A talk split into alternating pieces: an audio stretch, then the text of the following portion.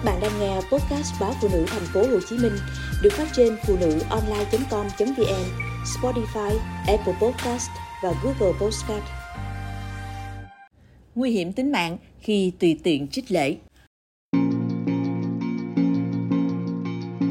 Gần đây, không ít spa quảng cáo dịch vụ hút giác hơi, hút máu thải độc như một giải pháp cho những người đau nhức vai gáy, xương khớp. Theo các nhân viên spa, máu được hút ra là máu độc nên sẽ giúp cơ thể loại bỏ được độc tố, lưu thông khí huyết. Ngoài ra, còn cải thiện được tình trạng xương khớp, đau lưng do thận hư và thư giãn cơ bắp một cách hiệu quả. Trên mạng xã hội còn có một clip hướng dẫn thực hành các thao tác đơn giản, dụng cụ gồm giấy ăn để thấm máu, bộ giác hơi, bút chết máu.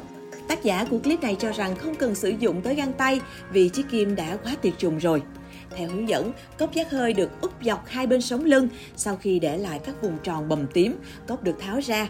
Người này tiếp tục dùng bút lắp kim châm, chọc liên tiếp vào mỗi vùng bầm tím khoảng 40 lần, rồi sau đó tiếp tục úp lại cốc giác hơi. Máu từ các điểm châm bật lên thành dòng rồi bám dính khắp miệng cốc. Sau khi thực hiện dọc thắt lưng tới phần cổ vai gáy, cốc giác hơi được tháo ra và dùng giấy ăn để thấm và lau sạch máu nếu còn chỉ dẫn do lượng máu tương đối nhiều nên sau khi giác hơi hút máu thải độc, cần cho bệnh nhân uống nước nóng. Phương pháp này thực hiện mỗi tuần một lần, kéo dài một tháng. Bác sĩ Đặng Thành Long, Bệnh viện Châm cứu Trung ương cho hay, phương pháp giác hơi chích máu độc thực chất trong y văn gọi là chích lễ. Tại một số địa phương có các cách gọi khác nhau như cắt lễ, chích lễ kết hợp giác hơi. Phương pháp này là dùng kim lấy thuốc chích từ 3 đến 5 lần vào một huyệt, sau đó dùng cốc giác hơi úp vào vị trí huyệt vừa chích lễ. Sau từ 10 đến 15 phút, cốc được nhấc ra và sát khuẩn lại vùng vừa tác động. Dù có ghi lại trong y văn, song phương pháp này không có chỉ định rộng rãi, chỉ áp dụng với các trường hợp huyết ứ như sốt cao, chấn thương thể thao. Chích lễ không phù hợp với điều trị đau lưng, đau cổ và gáy vì hiệu quả thấp hơn nhiều so với các phương pháp an toàn khác. Bác sĩ Đặng Thành Long phân tích. Cũng theo vị bác sĩ này, chích lễ là phương pháp có nhiều nguy cơ nên không thể tùy tiện sử dụng, đặc biệt ở ngoài cơ sở y tế.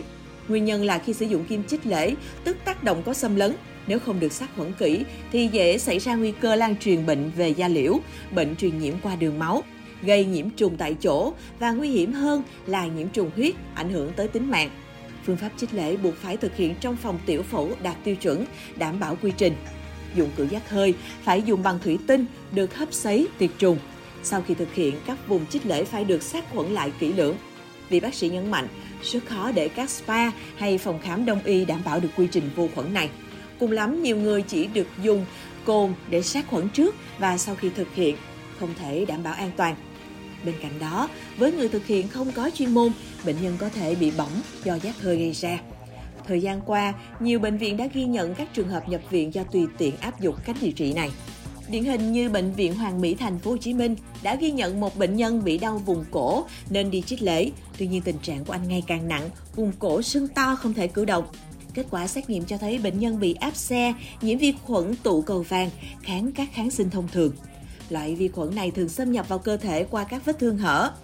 Hay mới đây, Bệnh viện Nhi Trung ương cho biết cũng vừa tiếp nhận một bệnh nhi 10 tuổi bị gia đình dùng dao lam sạch trên cơ thể để trị ho sốt. Đây cũng là một hình thức tương tự như chích lễ, nhưng dùng dao lam thay vì kim. Kết quả dù được cấp cứu tích cực, song trẻ đã tử vong do nhiễm khuẩn huyết, suy đa tạng.